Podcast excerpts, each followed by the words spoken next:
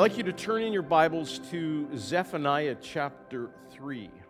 Zephaniah chapter 3. And um, Brennan Manning says this In the last analysis, faith is not the sum of our beliefs, or a way of speaking, or a way of thinking. It is a way of living and it can be articulated only in living practice. Brennan Manning said, In the last analysis, faith is not the sum of our beliefs. I can see that this needs to be tightened. Now I won't pop everybody's ears off. In the last analysis, faith is not the sum of our beliefs or the way of speaking or the way of thinking. It is a way of living and can be articulated only in a living practice. Only can be articulated in a living practice. Let's pray. Father, we just thank you for what you're doing in and through our midst. And so, Lord, we just ask that you would be glorified and honored that you would be lifted up, that you will draw all men unto yourself. And Lord, we ask that as we open your word, it would become alive, sharper than any two edged sword, revealing the, the, the very thoughts of our lives. That, Lord, we will, in fact, bring them before you, and that, Lord, you will not just change our thoughts, not just change our thinking, just not change just the things that we think about, but, Lord, it will exact a change on our living and our practice. Lord, we just ask that you will do that in Jesus' name. Amen. And here's a prayer for illumination. Every present God, as we open your word, open our eyes so that we might see both ourselves and the truth of our life changing promises more clearly. And if for some reason your word doesn't seem to apply to us today, Give us a special gift of your Spirit so that we might store it up in our hearts for when we need it the most. In the name of Jesus, by the power of the Holy Spirit. Amen. I want to talk today about uh, the nightmare before Christmas. Um, this is quite funny to me because I remember part of this as being a, a writing that my spiritual father did many, many years ago when I was his associate, Ken Bombay, and he, he wrote an art, a little, back then, pastors used to write little articles on the back of the bulletin that we sent home with you. And um, his uh, words were, The nightmare is now over. And uh, then he made fun. He said, You know, nobody ever quotes me. So I decided that in the second service I would quote him. But the fact was that he was resigning that Sunday. And so um, he resigned, and I said, Well, I just want to quote the pastor the nightmare is now over. but I didn't mean for that. He laughed. I laughed. Uh, I was embarrassed more than I laughed and uh, we have a great relationship. But the nightmare before Christmas. Zephaniah chapter 3.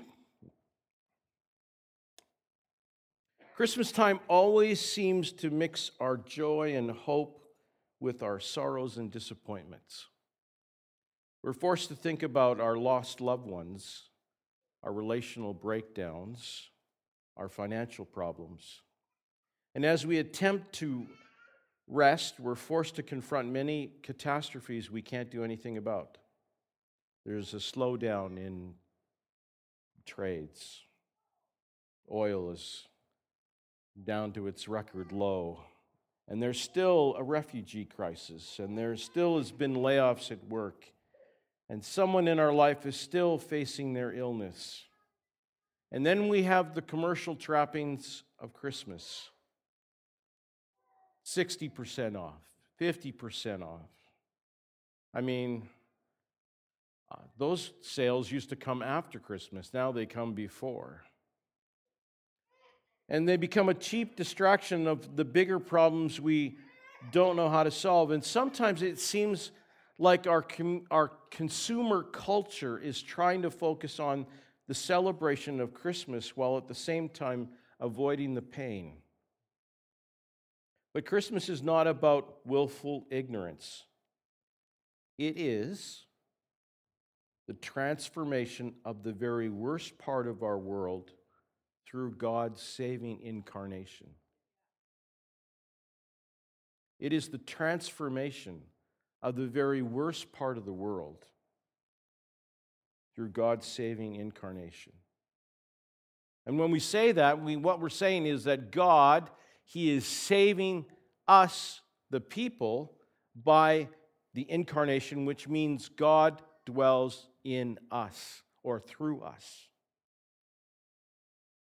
He desires to transform society not by just beliefs or thinkings, but it is truly by the fact that He came to dwell where we are at.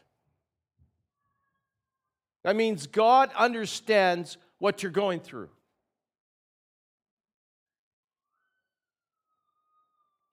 There's a lot of dysfunction in the world today. As I was going through stuff on my phone this morning, I came across that California is introducing the new bill that they are now going to tax their people on texting. Crazy, isn't it? They can't get you on your phone bill, so they'll get you on your texting.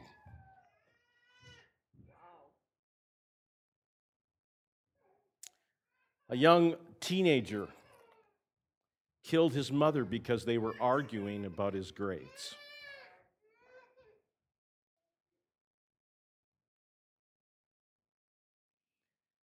There is so much dysfunction and things that are happening in the world, and they seem to happen at a faster and faster pace. You see, the prophets understood this. They knew the world was profoundly wrong in so many ways, and they understood that if God was sovereign, he wouldn't permit these injustices. So they began to preach, began to bring hope that God would somehow make these wrong things right. Remember, they were still in utter darkness, about to face about the face of God revealed in Christ, but they were compelled by the Spirit to make unjust and unfaithful people confront the destruction they were creating. This is exactly what Zephaniah did when he prophesied over Judah and the surrounding nations. And this is Zephaniah speaking on behalf of God in chapter 3, starting at verse 6. Zephaniah chapter 3, starting at verse 6. I have cut off the nations their battlements are in ruins. I have laid waste their streets so that no one walks in them. Their cities have been made desolate, without a man, without an inhabitant. I said, Surely you will fear me, you will accept correction. Then your dwelling would not be cut off according to all that I have appointed against you. But all the more they were eager to make all their deeds corrupt. Therefore, wait for me, declares the Lord. For the day when I rise up to seize the prey, for my decision is to gather nations, to assemble kingdoms, to pour out upon them my indignation, all my burning anger, for in the fire of my jealousy all the earth shall be consumed. Now, I don't know about you, but those words don't necessarily bring a lot of comfort.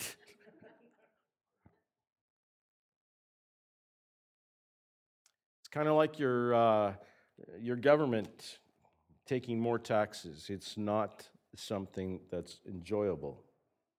And surely, if we stopped reading the Bible right here, we would have quite a portrait of God.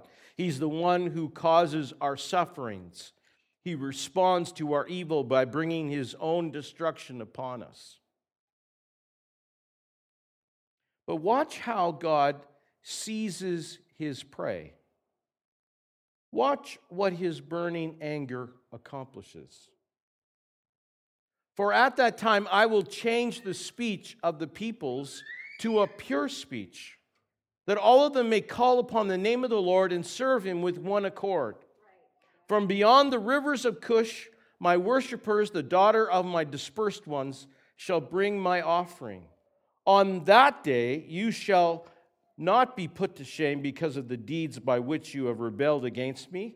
For then I will remove from your midst your profound exalt ones, and you shall no longer be haughty in my holy mountain. But I will leave you in the midst a people humble and lowly. They shall seek refuge in the name of the Lord, those who are left in Israel. They shall do no injustice and speak no lies nor shall they be found in their mouth a deceitful tongue, for they shall graze and lie down, and none shall make them afraid. God knows that the hardships of life have humbled us, but He consumes the earth by bringing people together, by helping them understand each other, by giving them a refuge by giving them courage to do the right things, by giving them courage to speak the truth. And this is why we celebrate Christmas at the end of the world. It feels scary, wrong to focus on precisely the things we want to avoid at Christmas. But those are the places where God's love wants to dwell in us, with us. What if we approach Christmas not as a time to escape our lives, but as instead a chance to be reconciled? What if we saw the grace on this season to make things right with our estranged loved ones? What if we celebrated Christmas by loving on people who called us an enemy? What if we embraced the nightmare instead of avoiding it? Maybe the kind of joy we are always hoping for to receive at Christmas is hiding behind the injustice we're tolerating in our lives.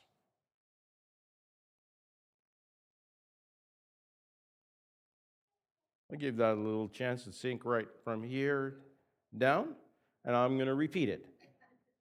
Maybe the kind of joy we are always hoping for for Christmas is hiding behind the injustice we are tolerating in our lives.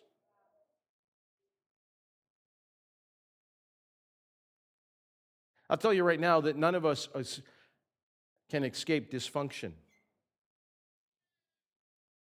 We all have it in some form or another, not just the psych- psychopaths or the people who have major mental disorders. There are things that are taking place in our lives that are promoting injustice, and we seem to live with that. And we pretend, or we don't, we protect ourselves from the love of God in order to minister to that stuff that we are holding on to. Some of us here don't even recognize the injustices that are taking place. We call it something else, or something else is taking place. We've disguised it as something positive, or we've recognized it as somebody else's issue. We can surely see it so clearly, we can see it clearly in someone else, but we have a very difficult time seeing it in ourselves. My first message in this series was I said that Christ was here, was always born into the place of pain. Today, I want to tell you that Christ was also born into our place of greatest dysfunction. No matter whether we caused it or someone else did, the effect of the world ending fire of God's love is that the humble are inspired to speak the truth and to do good towards others. We must repent to see the opportunity Christmas gives to us. God doesn't always destroy us. Sorry, God does not destroy us from the outside in. It might feel that way in some situations. When we feel like our world is falling apart, it's hard to know how God can redeem our circumstances. But this sort of earth shaking nightmare is, on, is only the necessary start of Christmas. The incarnation means God steps into our midst permanently. He alone will save us. He alone will save us. I, I read a book um, quite a while ago, and um, I'll tell you how I, I usually read. I, I have a book, and I buy the book, but I also buy the Audible edition. Because I find I get more when someone's reading to me as well as my reading. So when sometimes I've, I've really enjoyed when we travel, where I give my wife a book and she becomes the book reader. And she reads it. But in this case, I just I have both versions, but I wanted to point out that some of the things so when we talk about an incarnate, we're talking about God coming to dwell with us. An excarnate is the opposite of that. So what happens is, is that many times we are we are living out an excarnate faith rather than an incarnate one. Well, how do you do that? Well, I'll, let, I'll tell you, because I'm glad you asked that question. Here is, the, here is what happens. I'm pulling up my handy dandy book, which is highlighted. Excarnation divides life into two worlds the ideological world of ideas and fantasy and story and spirituality and religious faith. The second, the material world of action and work and building and serving and touching and caring. And some, we, when you live in an excarnate world, you separate those two things. Christianity becomes fantasy. Become, well, that's a harsh word. I'll probably use more is that it's a story, it's something that we want to believe, but we find it very difficult to see it actually have an effect on our lives. And usually we live in a world where everything is physical, touch, material, it's work, it's building, it's serving, it's touching, it's caring. And often we minimize, in Christianity, we minimize the latter and we tactically or actively affirm the former as the domain in which God operates. So God only operates in the things that we wish He would do or we want Him to do. But in actuality, He wants to work and has, and because He was incarnate, He is in our physical world.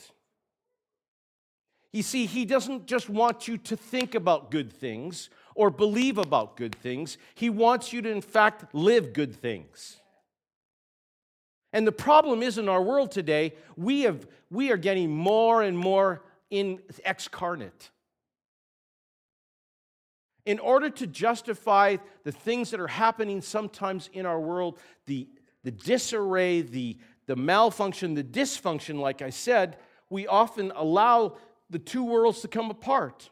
Because if, in fact, we don't deal with the dysfunction, we, we realize that it is now part of our everyday world. So we have to change our beliefs in order to make that dysfunction seem normal. Because you can't believe one thing and do another. And in this world today, we've got a lot of that. But you see, God came as a son, as a little baby in a manger to be incarnate, to give us a way in which we can bring and allow that, that excarnate way of thinking to be melded into one, an incarnate one. Or, in fact, your beliefs and your actions are congruent and are working together. How do I know this? Well, We can have a great prophecy over this building, over our house, that God's going to create burning ones. Yet, it's okay for me to go somewhere else to church. It's okay to do something else.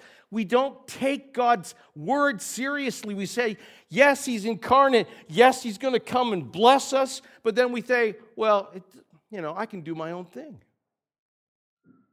There's an effect here that we have to bring what God is saying and what He desires in actions to come together and they be one. Hope I'm making sense.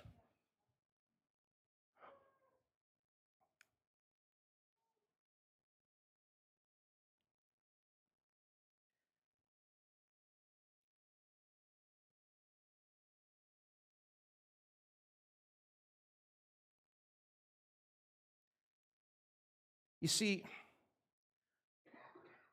we must repent to see the opportunity Christmas gives us. As I said before, God doesn't not destroy us from the outside in. It might feel that way. Especially when we feel our world is falling apart.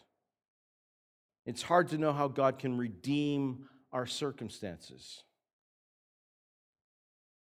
But the incarnation means God steps into our midst permanently, and He alone will save us.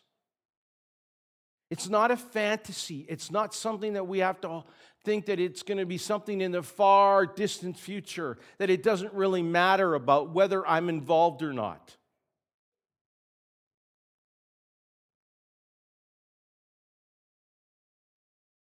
You see, we won't have joy or peace until we see the Savior step in to the middle of our nightmare. God's presence gives us the courage to make things right. Not because we save ourselves, because we trust that He will keep us safe and nourished through the end of the conflict. I've said many times over the last past year is that the world turns and allows us to think and allows us to grab, uh, grab a hold of our feelings that that is truth. And that many of us, and I've seen it, go from pillar to post because the feeling is over there, and then the feeling's over there, and then I got to do that over there, and then I'm going to do because I don't feel at peace. But the fact is, it's not about whether you feel it or not. It's a matter of whether you're walking in the truth that God is who He says He is. He has stepped into your world and He desires to bring the peace and joy that you long for.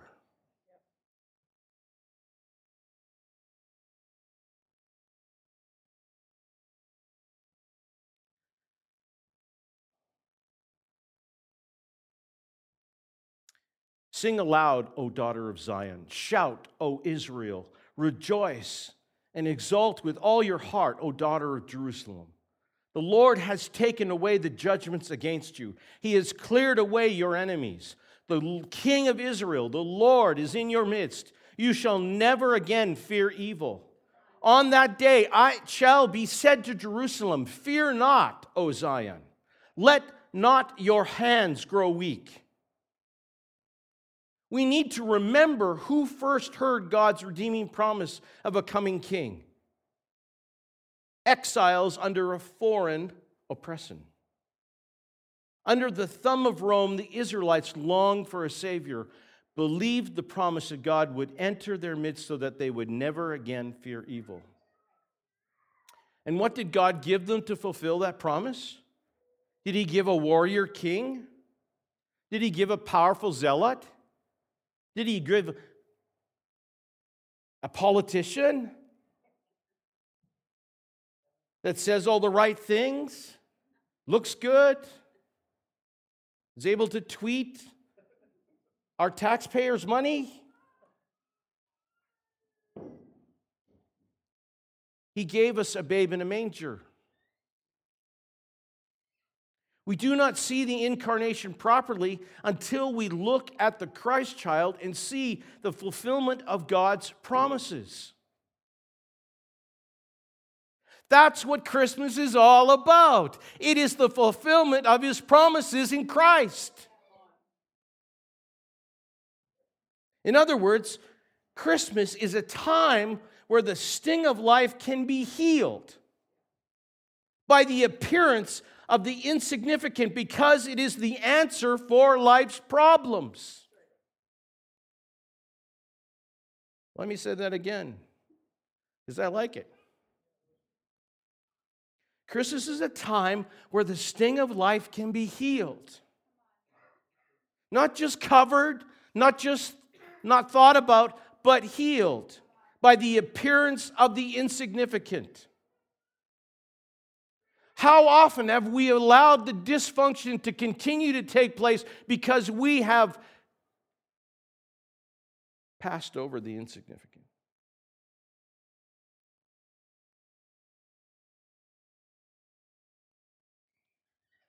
Because it was the answer to your problem, to my problem. Luke chapter 2, verses 28 to 32 says Simeon took him in his arms and praising God, saying, Sovereign Lord, as you have promised, you now dismiss your servant in peace. For my eyes have seen your salvation. For my eyes have seen your salvation. For my eyes have seen your salvation, which you have prepared in the sight of all people, a light for revelation to the Gentiles and for the glory to your people Israel. Those who saw the baby Jesus, like Simeon, recognized him for the miracle that he was. So, the question needs to be asked Are you and I waiting for God to appear in our life like a rescuing warrior, or are you looking for a baby?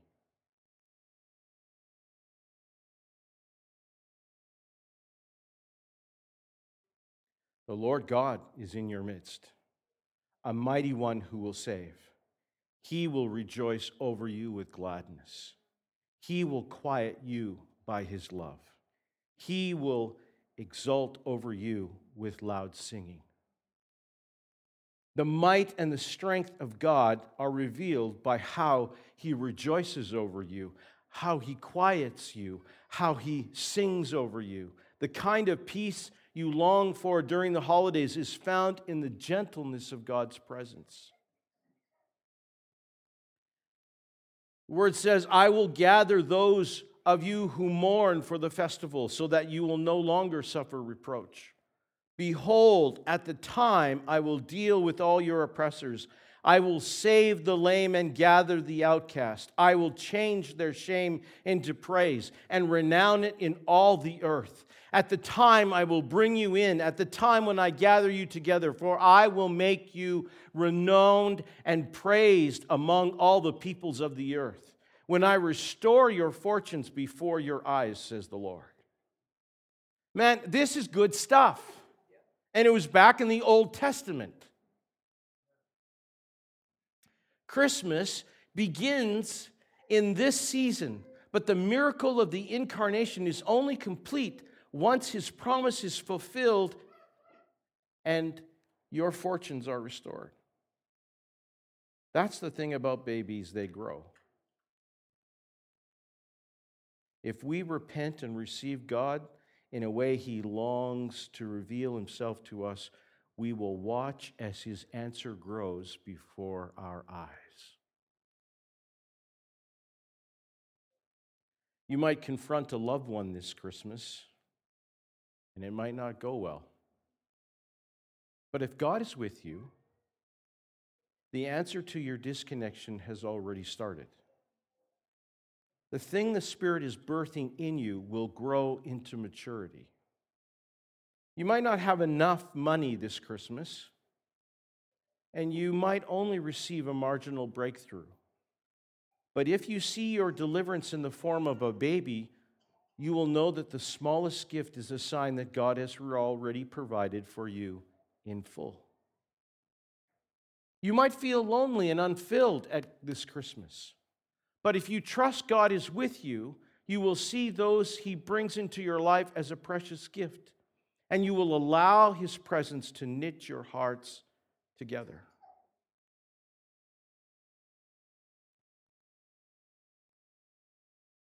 What will it take for all of us here in this room to anticipate his coming?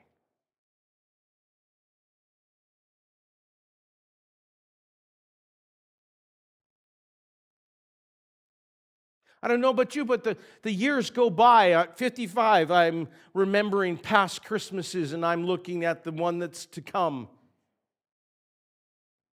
And sometimes I have to be honest, I don't anticipate the coming. Because I've allowed the influence of this world to influence the anticipation where it is just another thing that has to be done. It's another family gathering I'm going to get to go to. It's another Christmas Eve service I have to prepare for. What will it take for us in this room to truly anticipate his coming? Can I suggest that maybe it's allowing God to deal with the dysfunction?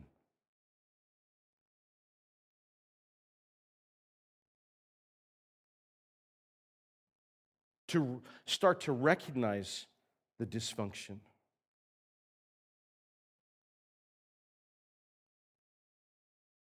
I don't know about you, but just a little bit of that I see when I walk into Costco. It's not at Christmas time, it's in July when Christmas stuff come out. Because all you get is that feeling that I've got to get that before it's gone and it's July, not Christmas. But if I don't act now, I'm not going to get that lovely Christmas tree in July. I have to now hold back Granny going down the toy aisle. so what'd you spend on this time? Well, I got this great gift for Gracie and for bye. Do they need another one?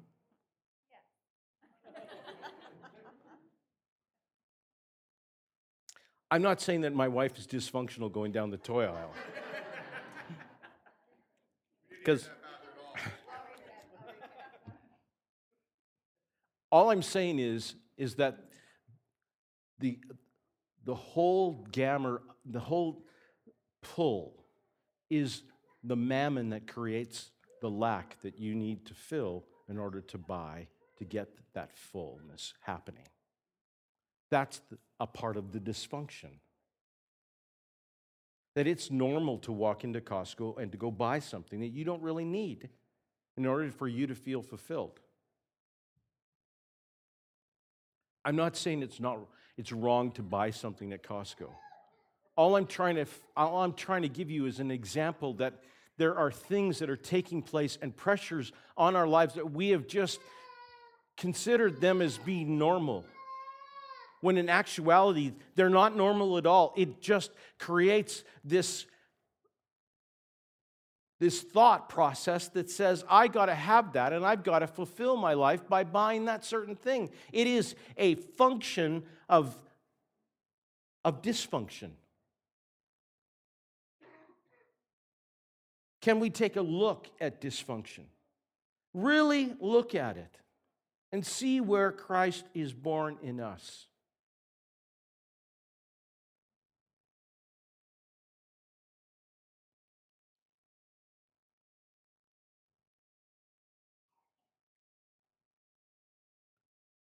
Can we start at the place where life isn't fair? My dad used to say to me, especially when I was fighting with my brother, and I would bring up the fact of all the things he did to me, and my dad's answer to me was, Life isn't fair.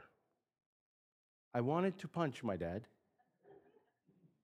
because I thought that isn't really a nice thing to say because it just continued the the lack, the injustice that was happening in, my, in what I thought was taking place in life. What is it that's an injustice for you?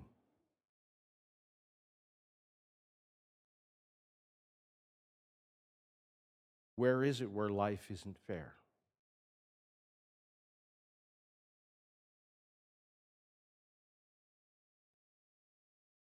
Where is it where there is a lack of peace in your heart and life?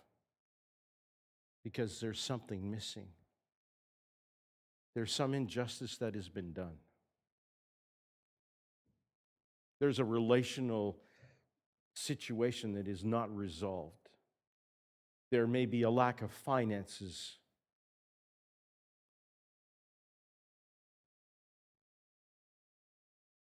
There is a problem at work. It seems like there's just no end to it.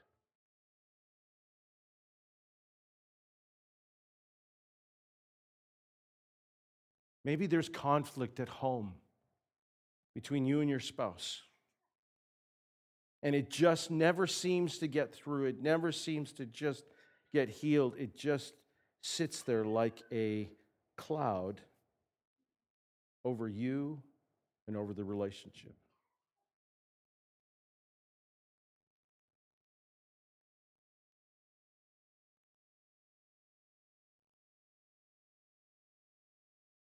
I want to say this is that at the very place where that unrest is taking place is the very place God wants to reveal his joy and peace into your heart and life because he came as a babe in a manger.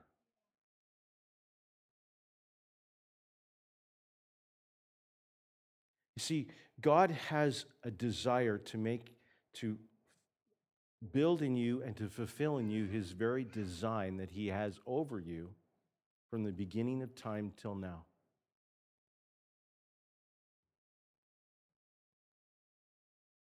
The issues of dysfunction are not something that we have to once again at Christmas time slab a whole bunch of Christmas stuff on it and shove it down and pretend it doesn't exist.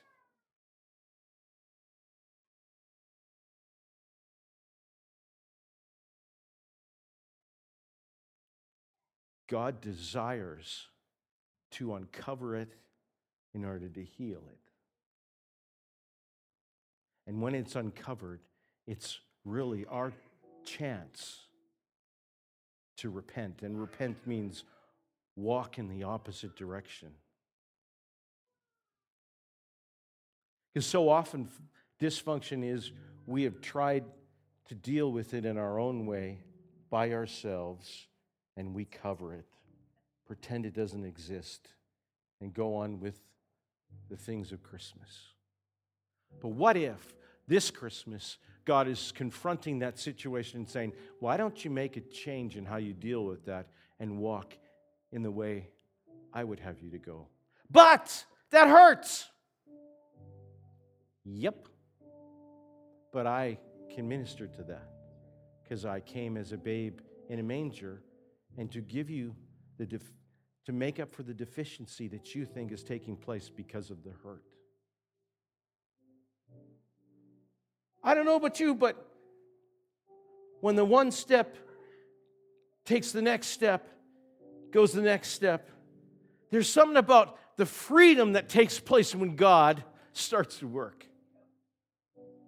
When the beliefs and the actions are going in the same direction. That is burning ones. Let me say that again. That is burning ones when our beliefs and our actions are walking in the same direction. Because the congruency that is there, the togetherness, begins to be a testimony louder than what you can say it begins to have a ripple influence on every part of your life. Because just as much as it begins healing this way, it is also creating dysfunction this way. You may be covering it, but it is giving a whole lot of ripples in the wrong direction. Church, we're coming into a new year. We need to allow the Spirit to not only give us what God loves and thinks and has done, but for us to walk in trust that the actions that we do in His midst will create an overwhelming revival renewal that will sweep the nation. It begins this Christmas. Your nightmare can turn around to be your salvation.